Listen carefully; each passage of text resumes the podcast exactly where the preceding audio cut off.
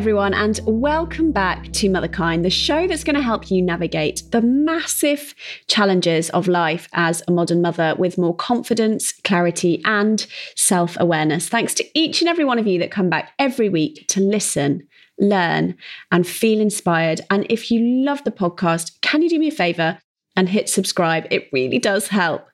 So, if I say the word manifesting to you, what do you think?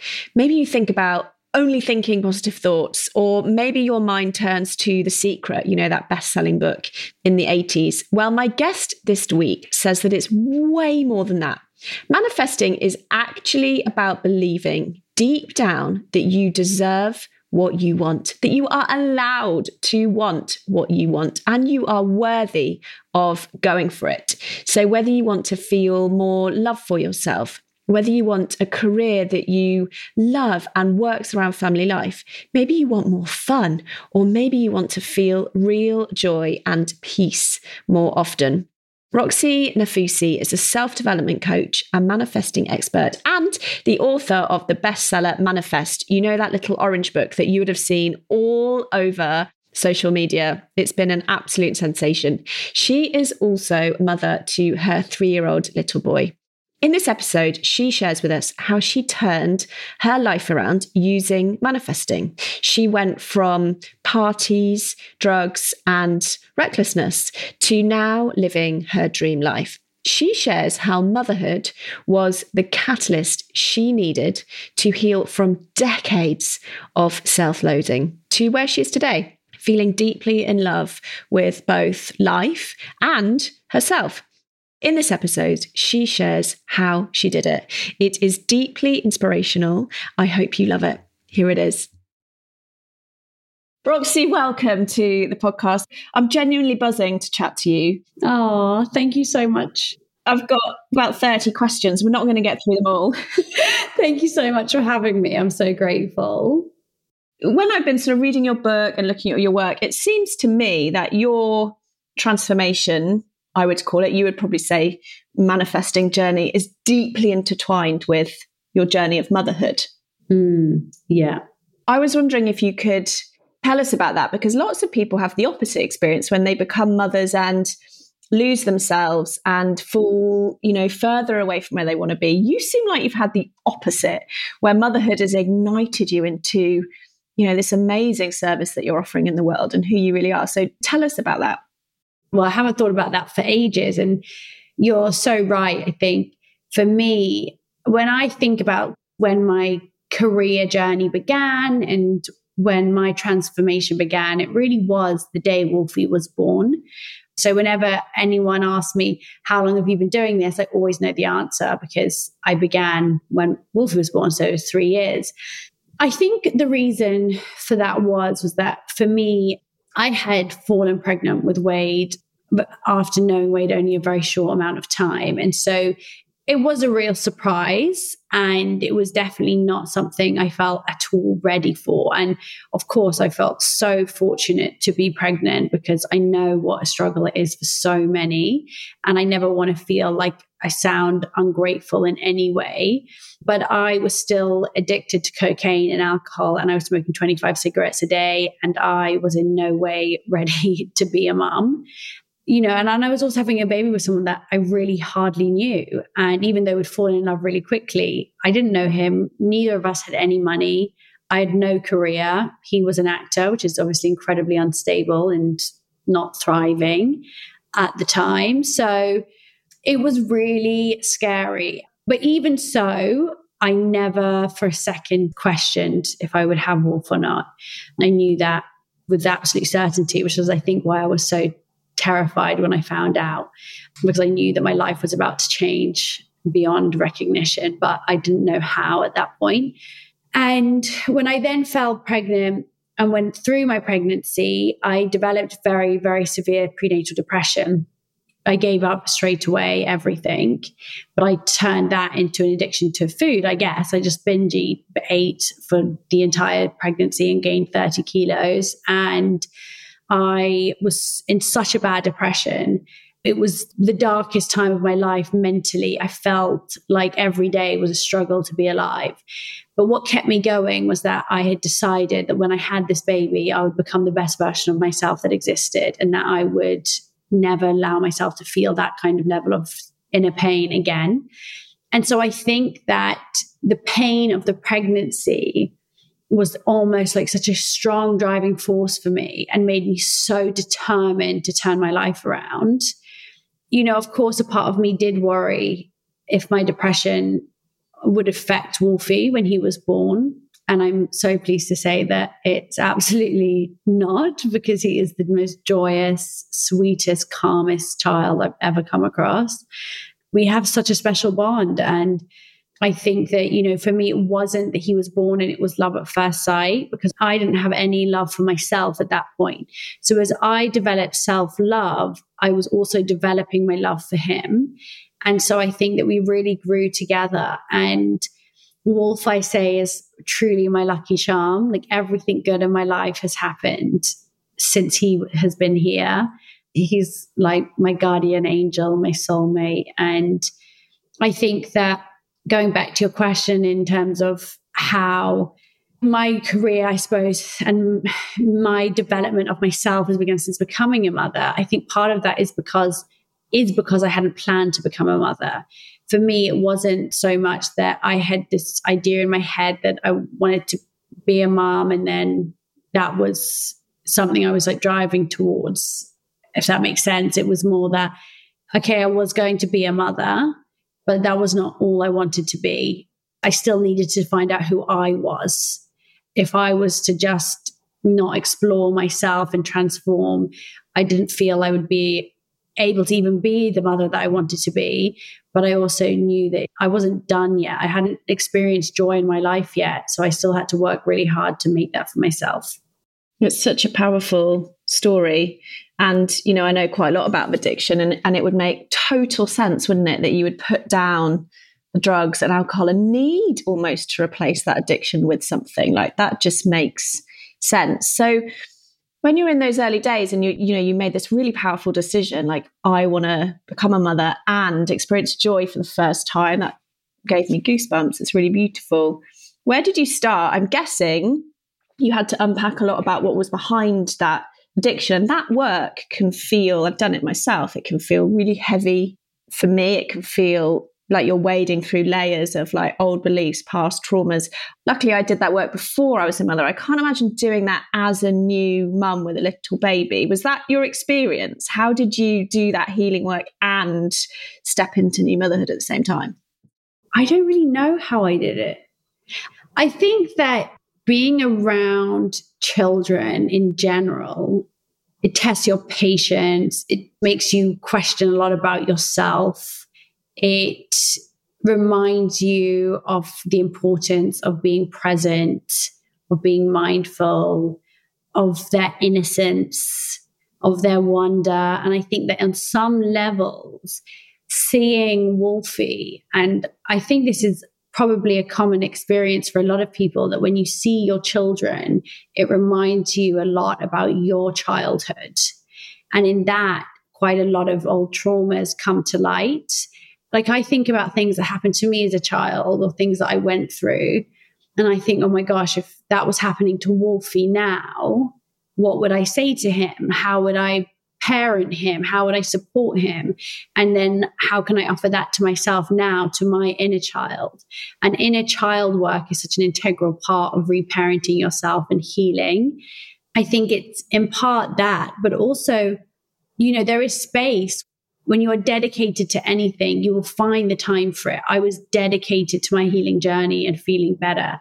And so I made the time to both be a mother and heal and form a career and do all the things that I wanted to do. I think we all can do it all. That's been my experience as well. People often say to me, like, how do you find the time? I'm like, I don't watch much TV. Like, that's the truth of it. Yeah, I have no social life. I, have no, friends left, and I don't have a clue what's going on on TV because I'm just like parenting or working, healing. so true, isn't it? You talked about inner child's work, and I definitely want to dive into that because that is such a core part of what you talk about with manifesting and I want to start bringing in this word because I guess that's what people know you for now. You've had this like amazing bestseller. So what is manifesting to you? Because some people might be surprised to hear the word manifesting and inner child together because we've been sort of sold this watered down version of manifesting that it's about think it and then it's yours. And that is just a load of rubbish, isn't it, really? So, what is manifesting really? So, manifesting is kind of using the power of your mind to change and create the reality you experience. But it really comes down at its core to your belief system and your beliefs about what you deserve. And so self love and self worth are these kind of like driving forces behind manifesting. Step two of my seven steps to manifesting is remove fear and doubt. And fear and doubt is the culmination of all our insecurities, our low self worth, our doubts, whatever and they've been ingrained in us since we were a child. And we behave and we perceive the world based on our belief system. So if we don't believe we're worthy of abundance, happiness, true love, then we won't attract it into our lives.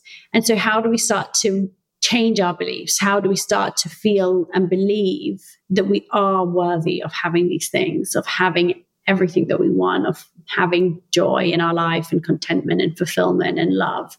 A big part of changing your belief system is, you know, on one hand, it's about reprogramming your subconscious. And on the other hand, it's about healing your trauma and all those blockages. That requires you to process what you've been through and heal that pain through reparenting, through giving yourself what your inner child needed, which is safety and validation and the need to feel seen and heard. I think it's a part of my healing journey that actually I didn't come to in the beginning. I didn't realize its importance. I was using a lot of the tools that I could use to help me change my perspective, change the way I was speaking to myself. But actually, it took me a while to understand that actually going back was something that could not be ignored. I couldn't keep progressing on my manifesting journey if I wasn't going to really let go of what was holding me back and what is holding all of us back is our trauma. And all of us have experienced trauma to differing kind of levels and extremities, but we all have experienced them. I think that's fine, isn't it? Like I was exactly the same when I started on my healing journey. I was doing a lot of spiritual bypassing. Like that's cool. I feel like that's almost like I had to create that level of safety in myself to then even want to go back and explore those past things. But for sure, I feel like they're just the most important thing we can ever do is just unpack. And it doesn't even need to be big or heavy unless there are really big, dark, heavy things, which of course there are for some people. And then I think they need to get professional support around that. But sometimes it can be done with a lightness and with an ease and sometimes with like a humor like sometimes i find it quite funny how cyclical my beliefs are and how they keep coming back and back and back and back what did you find was some of your core adaptations i would call it you would call it beliefs from childhood that you needed to change in order to, as you say, go on to that next level of your life? I really truly believe that I was unworthy and that I was a burden to everybody and that I didn't fit in. I wasn't wanted. I wasn't liked. I wasn't loved. I wasn't accepted. And I was not enough. And that the only way somebody would be in my presence or like me was if I could offer them something that was more than me, whether that was offering them men sex or people advice or like when I was at school, my earliest memories was that my mom would always give me like sweets and chocolate. And I would think that to make friends, I had to give all of that away because the only way anybody would talk to me because I was this outsider. And so it was that to receive love, I had to give something, something tangible that wasn't just me. I couldn't give myself. Being myself wasn't enough to be seen. So that was just a belief I always had, and it just carried through my life. And, and accompanied with that is a lot of extreme loneliness, feeling that that you're never going to have joy, or that people are never going to really love you, or yeah, just that really, I guess. Thank you for sharing that. I actually totally relate. And what fascinating, I wonder if you found this on the, all the work that you've done with people as well, is that I find that core belief, like I'm not lovable, to be quite universal, actually, depressingly universal. Have you found that? Yeah, I think that I mean, it's just when you speak to people, I mean, we all are riddled with insecurities. It's either we're not lovable or we're not enough. What's interesting though is that I think I do speak to a lot of people who clearly have this like rejection of themselves that stems from this childhood, but they have, there's no awareness around it yet. When you realize something and you're like, oh my God, of course I've been doing this behavior, I've been in this pattern because of this belief system, it seems really clear. But actually, for a lot of people, there is still no link to the behavior and the patterns in their lives and the belief systems that they have. And so, really, all this work and anything that we can do to help others is to help people find that link so they can understand themselves better and therefore break the cycles. Exactly. That's like to me, there is nothing more exciting or powerful that we can do. If someone's listening going, Yes, I need to do that, where does someone start? And I know it's all in the book, but tell us anyway. Where does someone start with that, wanting to make particularly that link? Start with now. Like, what are the things that you're going through now, or the things that are bothering you now, or things that are coming up? Taking this moment in present in time and then going back and seeing where else has it come up in your life. And like, keep going back back, back, back until you can find that first time. And that might take you an hour or it might take you a week. Actually, I speak about this in the new book, Dive Deeper, because I manifest Dive Deeper because in the new book, I talk much more about the inner healing journey required in your child work, with parenting. And I speak about this idea that memories, once you start healing, will come to you. They kind of like come up. It's like they're coming out to be processed. So once you start thinking about what's been going on, what are these patterns, you might start getting these random memories that pop up over time. And then you can start to put the pieces together like a jigsaw. And using journaling is a really great way to kind of do that as a self exploratory exercise. I find with memories as well that when my system feels safe enough, as in I might have learned how to ground myself better, then the memories start to emerge. I think there needs to be like a safety and a groundedness before a lot of them come up. I've really noticed that. So I always think when I'm getting a period where I'm getting lots of memories, I think, God, I must feel really safe in my body and really grounded right now because they're all coming back.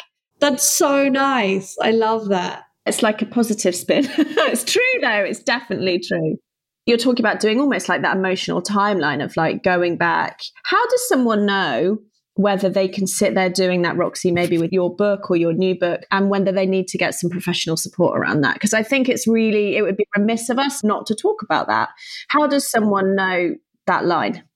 I think that if it feels for you so overwhelming to do that, truly, I believe everybody should have external support within their means there's so many different people out there that can help in so many different forms. But I think generally there's only so much we can do just on our own. We can do a lot on our own, but sharing, voicing things out loud, even if it's with a friend or someone like a mentor or someone that isn't so close to you, but that can provide a safe space, or a healer or a therapist, I think that really everybody will benefit from external support. And I think it's a really important investment in our own mental health and well-being but i think that for some people whose traumas feel so overwhelming and you don't feel safe enough you don't have that safety to start to undo if you feel like you have that panic at the idea of even beginning to go back because that's what happens you think I do not want to open that box. I cannot. And if you're having those thoughts at the beginning, then don't try to do it on your own. If it feels too much, go seek help and try and find the right fit for you. Yeah, I think that's really important, isn't it? We've got this part where we're sort of looking back and we're trying to unearth those beliefs that have held us back. You talked about some of the core ones not feeling enough, not feeling worthy. And this really links. I've been sort of into vision boarding and manifesting for a, a long time now. And something that I notice is this question Is it okay for me to want what I want? And when I talk to other mothers about that, I feel like that is a really common question. It's like, is it okay for me to feel fire in my belly ambition about my work? And also, I want to be a really present mother. And I know you talk about this in the book that lots of people, when they first start to think about what do I want, they sort of dial it down a bit. Tell us about that. This show is sponsored by BetterHelp. We all carry around different stresses, big and small. When we keep them bottled up, it can start to affect us negatively. And therapy is a space to get things off your chest and to figure out how to work through whatever is weighing you down. Therapy is just an incredible, safe, non judgmental space. I absolutely love it. So if you're thinking of starting therapy, give BetterHelp a try. It's entirely online, it's designed to be convenient, flexible, and suited to your schedule, which I think, as busy mums, is what we all need. Just fill out a brief questionnaire to get matched with a licensed therapist, and you can switch therapists anytime for no additional charge. So get it off your chest with BetterHelp. Visit betterhelp.com slash motherkind today and get 10% off your first month. That's betterhelp, H-E-L-P dot com slash motherkind. I think 100% everybody is entitled to want what they want and they should. And I think that as a mother, what are we teaching our children? Are we not supposed to teach them to be brave enough to go for what they want and to let them know that they deserve it? As we all know, I think children are not doing what we tell them. They do as we do. They will follow our lead. So if we can show up and show that we think we are worthy of abundance and success and love, they will adopt those belief systems because they're so perceptive. Like this silly example. I always try to get Wolfie to do baby yoga. Okay. He can't be asked. He's like not interested. He does a downward dog, leg up. That's about it. Anyway, so try to get him to do it. I try to teach him, tell him nothing. Then he comes next to me and he starts doing planks, copying my sit ups. And he's copying all these workout moves that he's watching me do, but none of the ones that I'm telling him to do, none of the ones that I've tried to teach him. He's just been watching me and you don't realize they're watching you. And then he's doing them. And I thought, God, yeah, it's so true. He isn't listening to what I'm saying as much as he is watching what I'm doing and wanting to be like that. I think it's important for us and we should feel entitled to show our kids that we feel that we want to put ourselves first. And whilst also, these are not things that are one or the other. We can put ourselves first, be ambitious, want what we want, and also be unbelievably nurturing, present, kind, loving parents. It's not one or the other, they come hand in hand.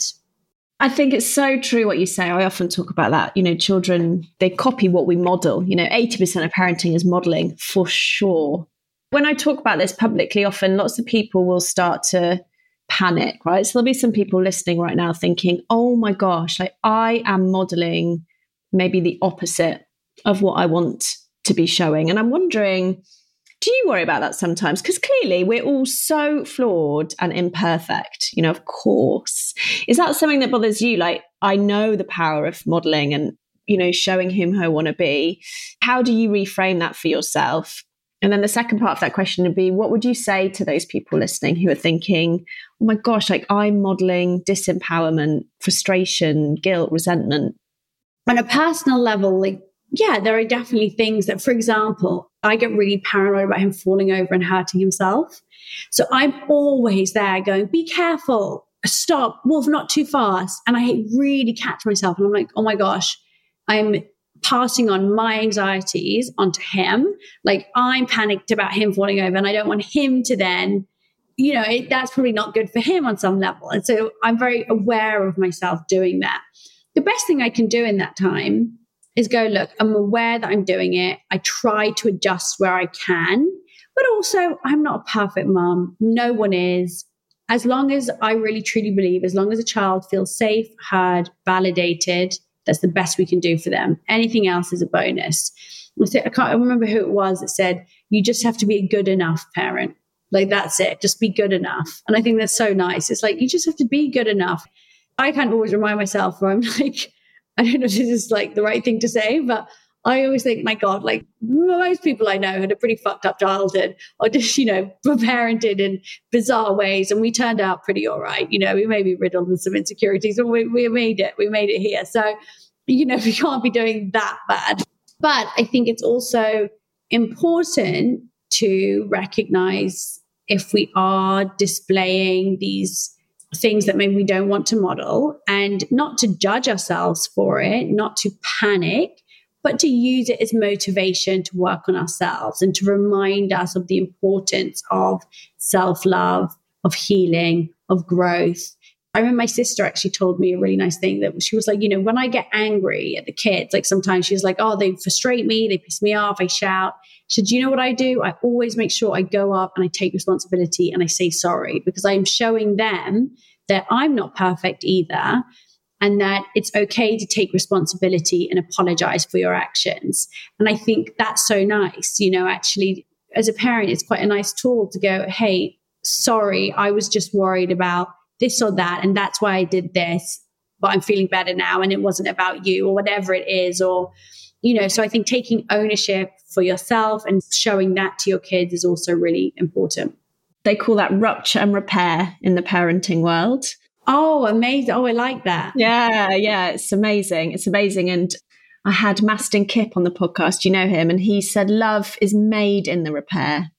And I thought that's really true. Like, you know, when you, you repair or you make amends, or that's when the love deepens, isn't it? So I think it's so beautiful. I wanted to pick on something that you said around stopping Wolfie falling over saying don't do that because the sort of 80s version of manifesting and the secret sort of gave this idea that if you think something it's going to come into reality and i think that puts a lot of mothers off this idea because it's like i have intrusive thoughts sometimes where I literally visualize my kids like getting squashed by a car or like it's horrible. It's like a horror show and a technicolor horror show movie in my head. I know they're just thoughts. They're just neurons firing. That's just the part of my body that feels overprotective. I know that that doesn't mean that, of course, I'm going to somehow manifest that. But I think a lot of people worry about that because one thing I know for sure is that worry, anxiety, fear are bedded into motherhood. They seem to go together. So, can you reassure everyone around the power of thoughts and how it really works? Yeah. By the way, I get it too all the time. It's so annoying. And I was like, I didn't realize that that's what happened when you became a mother. And I've always been meaning to ask, everybody get this, that when you are a mother, you suddenly have the most horrible thoughts about something happening to your child. I guess that is just love and that care and that feeling that you just couldn't be without them. But we have over 60,000 thoughts a day. And if we manifested from our thoughts alone, basically everything would be in absolute chaos. We don't manifest from our thoughts, we manifest from our belief systems. So if we have like a thought, a worry, it's just a passing thought. It's like you observe it, you can observe it, and you can let it go. And that's that. It's not having any energetic shift or attracting something to you you only would be doing that if you have a belief system. And anyway, you can't manifest for other people. So you can't manifest something happening to your children in both good or bad ways. So do not worry. The thoughts are normal. We don't manifest from our thoughts anyway, and we can't manifest for other people.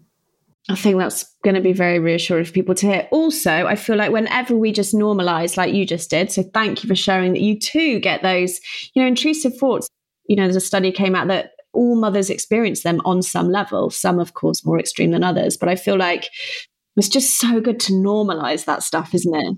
It's just so good to normalize.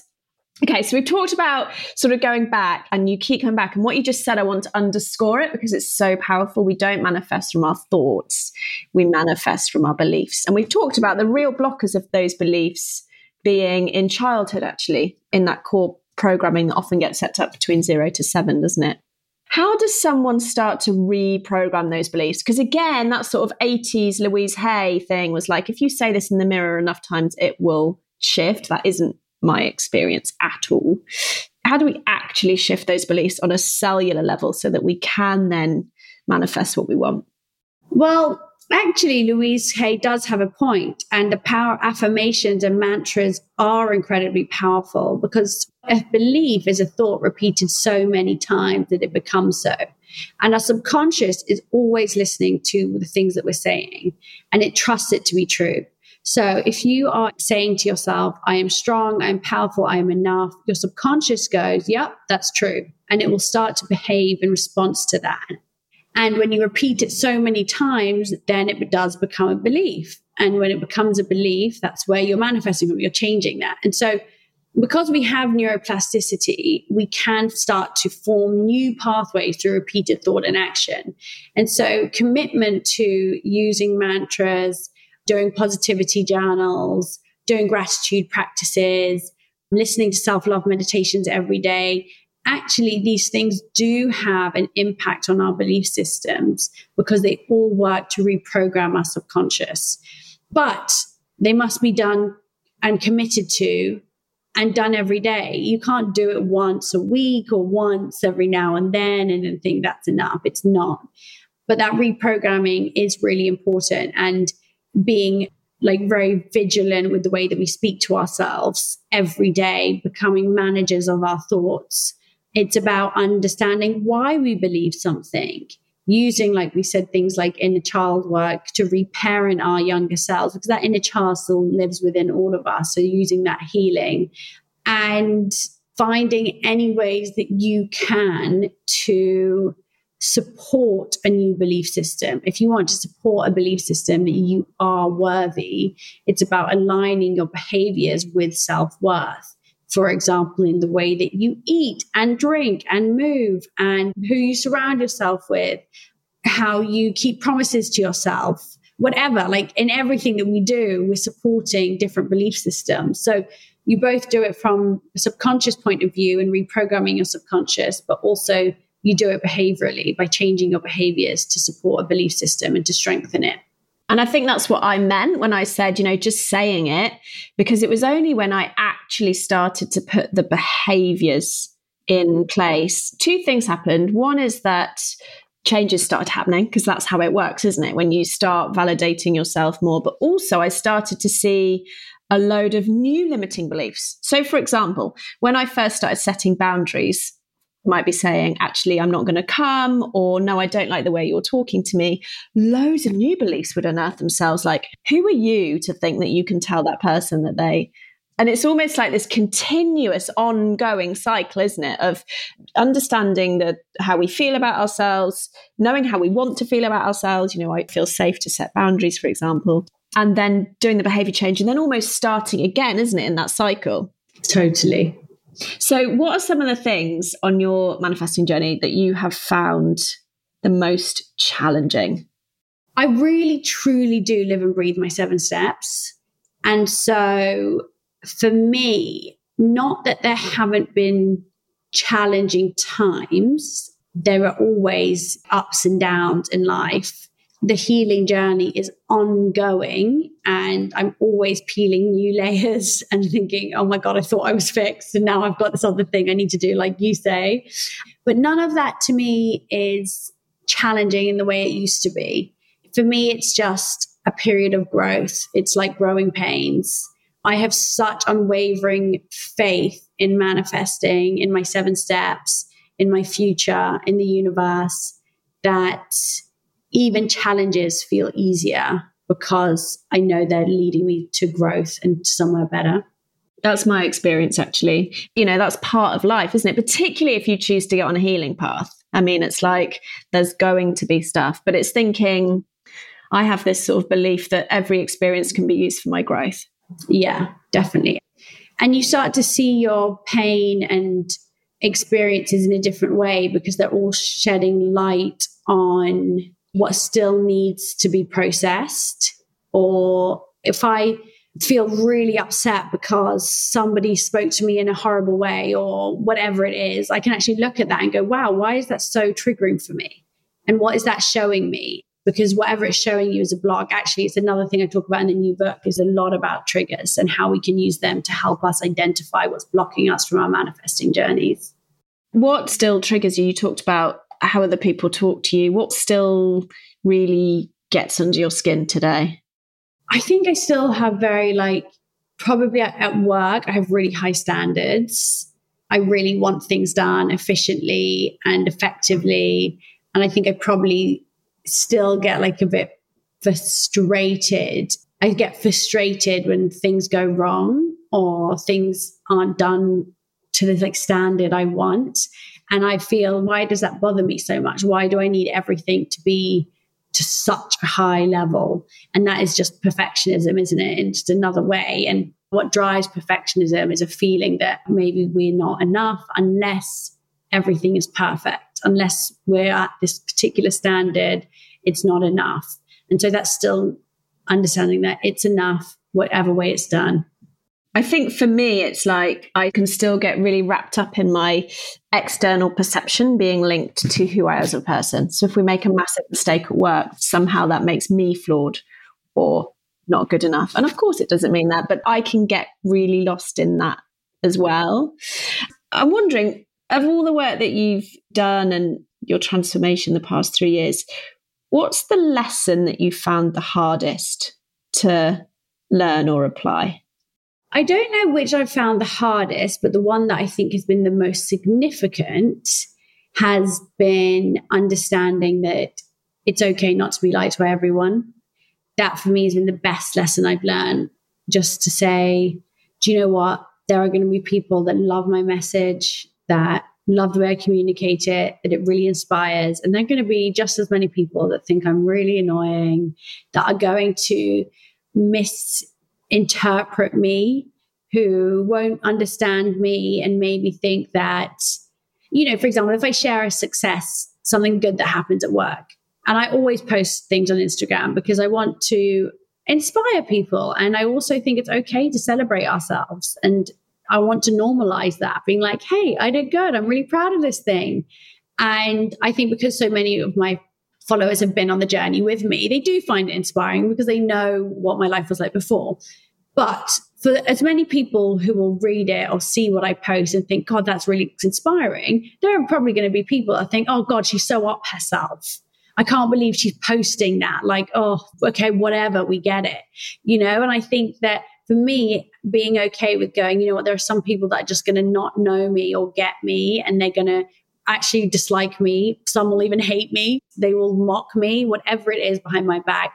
But to me, it really is so irrelevant. And I understand that it's just okay. It doesn't matter. It means nothing to me. It doesn't influence how I behave. I don't behave for those people. I don't make decisions based on what those people are going to think.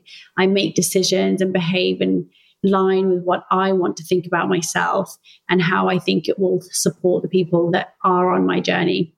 It's so easy to like people listening to your words will probably be thinking, yeah, of course, like of course there is. But actually, when you're in it and you are being criticized or people are taking the Mickey, I've you know I've had the same with what I do.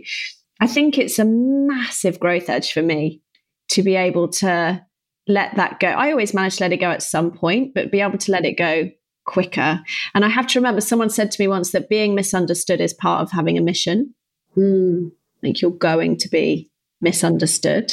And how quickly can you be okay with that is such a powerful one. I think it really links to motherhood as well, because judgment is so high in motherhood, isn't it? We all do things differently. There's not one single family or mother that has done things exactly the same ever across billions and billions. And so, this ability to accept that we're doing it our way and be misunderstood is so important, isn't it? Definitely, 100%. Have you had that with your mothering journey so far? Have you felt that insecurity? And I wanted to ask you about motherhood guilt as well, because I think it's so all pervasive. Have you experienced that, or have you generally felt quite confident and aligned? You know, I get mum guilt sometimes, of course, but generally, you know, I'm not claiming to be a perfect mum. I'm just trying to be the best mom I can be for my family. And what works for my family is totally different from what works for someone else's family. But equally, I'm not worried about other people judging me as a mother because I don't judge other people as mothers. I really am very conscious never to pass judgment on someone else. And I think actually one way round that we can all do it is we can often judge others. We assume others are judging us. When we can stop passing judgment on others and accept that everybody is doing it their own way, our minds are less focusing less attention on the fear that we are being judged in turn. So I'm not judging what anyone else is doing. I don't judge myself for what I'm doing. And I equally don't really worry if anyone's judging me for what I'm doing. I know that I'm being as good a mum to Wolf as I can be. And that doesn't mean that I'm perfect, but I only have to look at Wolf and how happy and joyful he is to know that I'm doing something right.